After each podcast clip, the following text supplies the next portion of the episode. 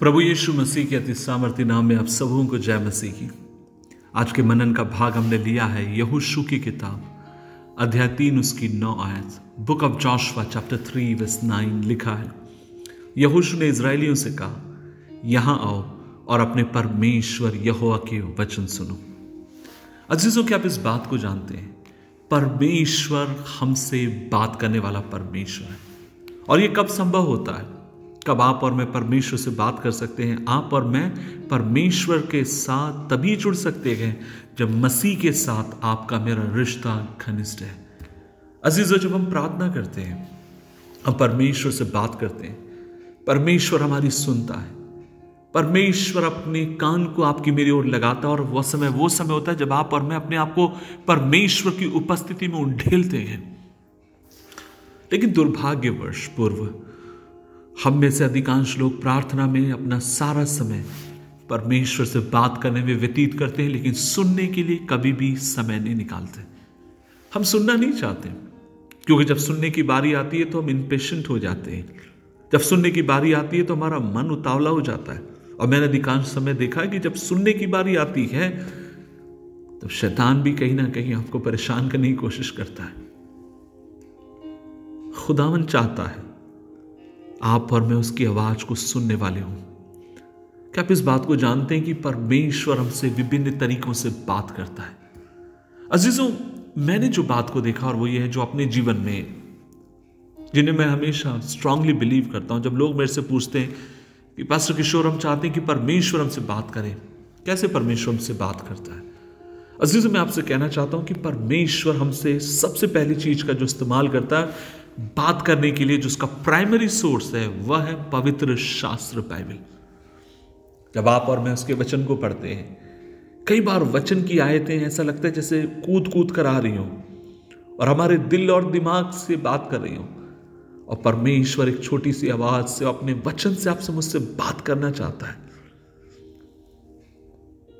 दूसरी बात मैंने देखा, परमेश्वर कई बार अपने लोगों के माध्यम से आपसे मुझसे बात करता है। काफ़ी साल पहले की बात है। एक दिन बहुत निराश था, टूट चुका था। जब मैं बाइबल स्कूल में था और मेरी माँ की चिट्ठी मेरे पास आती है और वो बताती है, किशोर, इस समय हम बहुत परेशान है। वो अपनी व्यथा व्यक्त करने लगी। उस चिट्ठी को पढ़कर मैं बहुत व्याकुल हो गया, बहुत निराश हो गया, टूट गया। मन के भीतर से आवाज़ आई, सब कुछ छोड़कर अपने घर चले जा। कुछ काम करना ताकि परिवार का बोझ हल्का हो जाएगा। और जब बहुत निराश था, हताश था टूटा हुआ था, समझ में नहीं आ रहा क्या करूँ, तब मुझे याद है, एक लड़का, एक हार्ट बीट तेरह साल, चौदह साल का एक बच्चा मेरे पास आया। अब मुझसे कहने लगा, किशोर भैया, क्या कभी आपने प्रभु के वचन में एक वचन पढ़ा मैंने कहा, कौन सा? और तब वो भजन सीता से मुझे पढ़कर बताता और उसने मुझसे कहा, दाऊद इस तरीके से कहता है, मैं जवान था पर मैं बूढ़ा हो गया, लेकिन मैंने कभी भी धर्मी के परिवार को त्यागा हुआ नहीं पाया।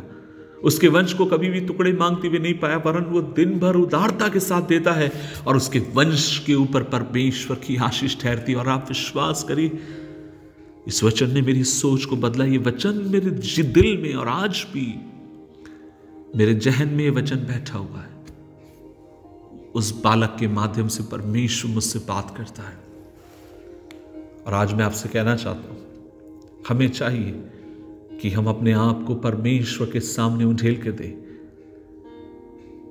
लेकिन इन सब के परे ये बात सच है, लेकिन इन सब में जो महत्वपूर्ण बात है वो ये है, आप देखिए प्रभु का वचन इस बारे में क्या कहता है।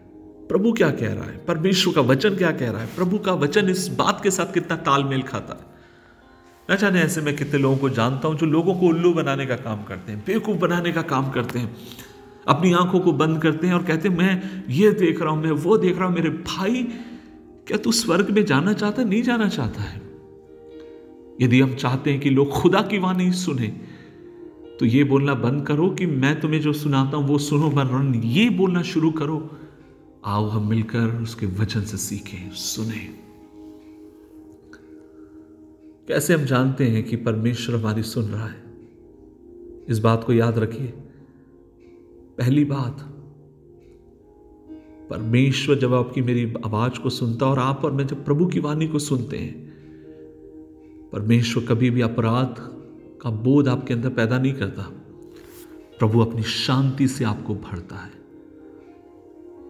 प्रभु जब हमसे बात करता है, मैंने कहा वो अपने पवित्र शास्त्र से बात करता है, जिससे आपका मेरा विश्वास का निर्माण होता है।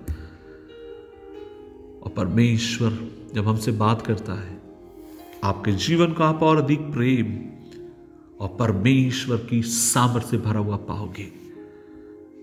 प्रभु आपको भ्रम में पड़ने से बचाएगा। परमेश्वर आपसे प्यार करता है, इसलिए वो आपसे बात करना चाहता है। आज मेरी इस आवाज़ को सुनने वाली मेरी बहन, मैं तुझसे कहना चाह रहा हूँ, क्या तू मेरी आवाज़ को सुन रही है? क्या तू इन शब्दों को समझ पा रही है? मेरे भाई, मैं तुझसे बात कर रहा हूँ, जो आज सुबह तू मुझे सुन रहा परमेश्वर का वचन सर्वपरि और वो हमसे बात करता है।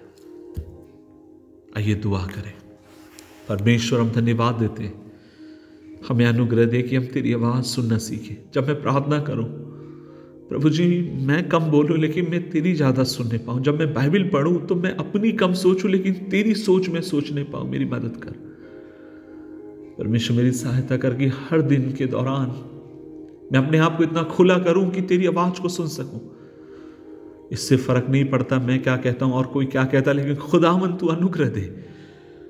हम अपने तन, मन से तेरी वाणी को सुनने वाले हो। यीशु मसीह के नाम से मांगते हैं। आमीन आमीन आमीन। खुदा आपके संग रहे। बोलने से ज़्यादा परमेश्वर आपका अनुग्रह दे। आप उसकी आवाज़ को सुने। प्रभु आपके संग हो। जय मसीह की।